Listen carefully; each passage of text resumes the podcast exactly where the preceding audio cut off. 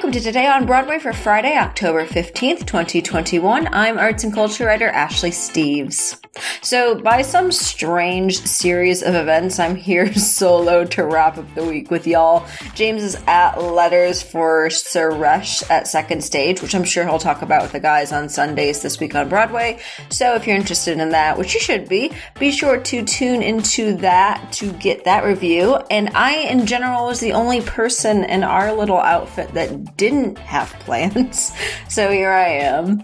Uh, we're going to get to and run through things quickly since we've got some exciting stuff to cover. First things first, though, if you aren't already there, get over to our Patreon at patreon.com slash Broadway Radio, broadwayradio.com slash Patreon. We'll talk about that again later in the show, but we have a lot of great stuff coming down the pipeline that you don't want to miss. We are getting into it now, folks. The big story of Thursday was yet another big Broadway show opening. Following sold out runs at London's National Theatre, the Park Avenue Armory, and in London's West End, the Lehman trilogy officially made it to Broadway on Thursday night as it opened at the Nederlander Theatre.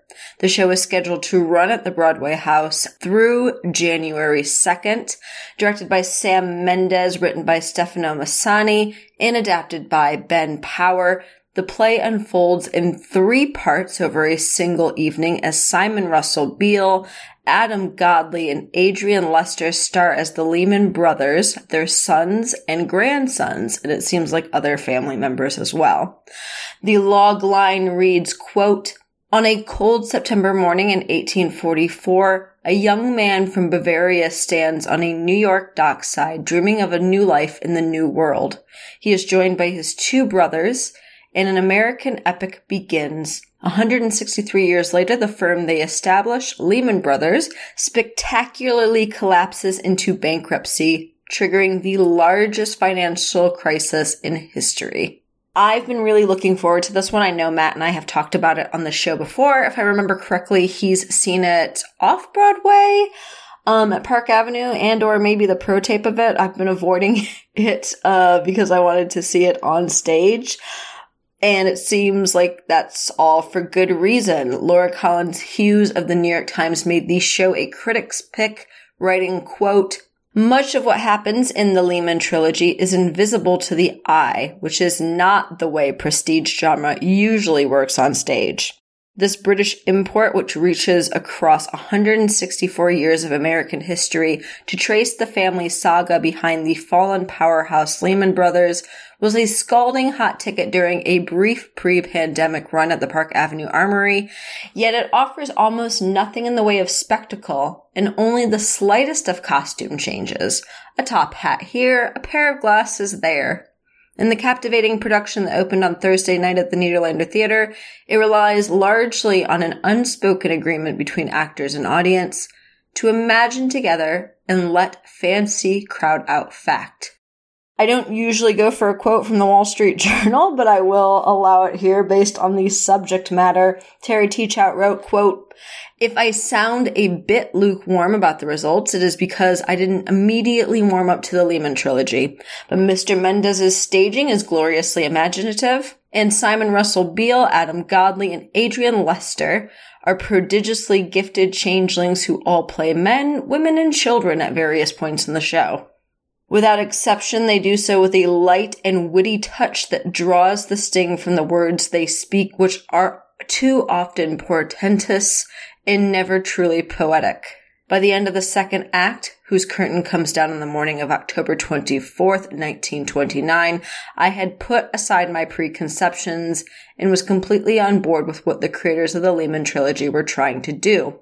And finally, Frank Scheck at New York Stage Review wrote, quote, it shouldn't work. It really shouldn't. A three and a half hour drama spanning over 160 years, featuring a mere three actors playing dozens of roles ranging from infants to coquettish young women to elderly men, depicting complicated historical and financial events with a minimum of scenery and with much of the dialogue delivered in the form of third person narration, no less.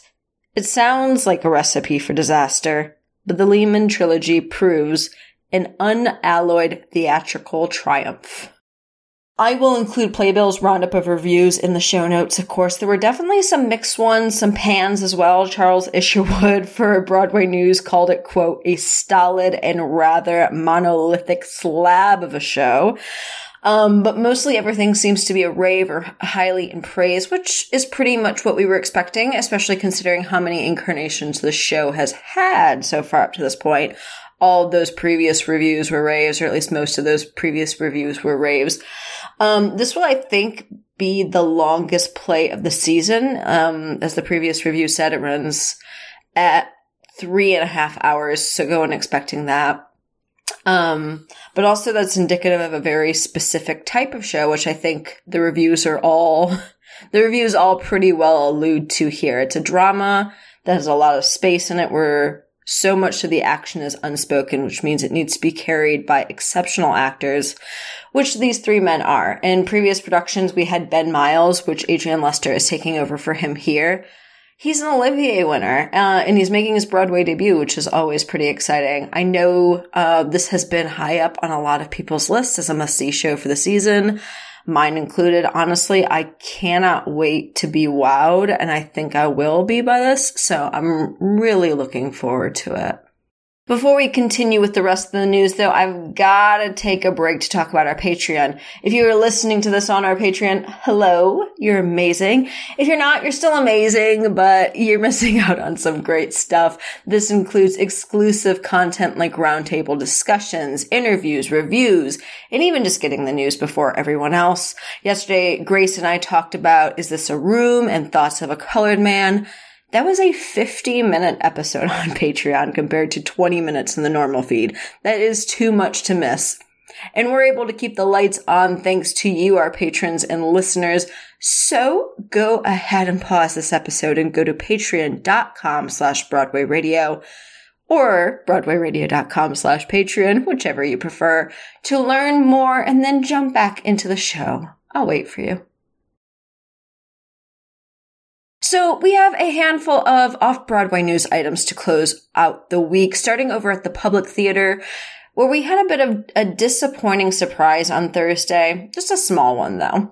The new Tom Kitt and Brian Yorkey musical, The Visitor, has pushed back its first preview dates for the second time this month.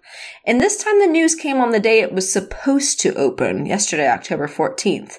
The public now intends for the production to start October 16th, on the off Broadway company's Newman Theater stage, with opening night still set for November 4th.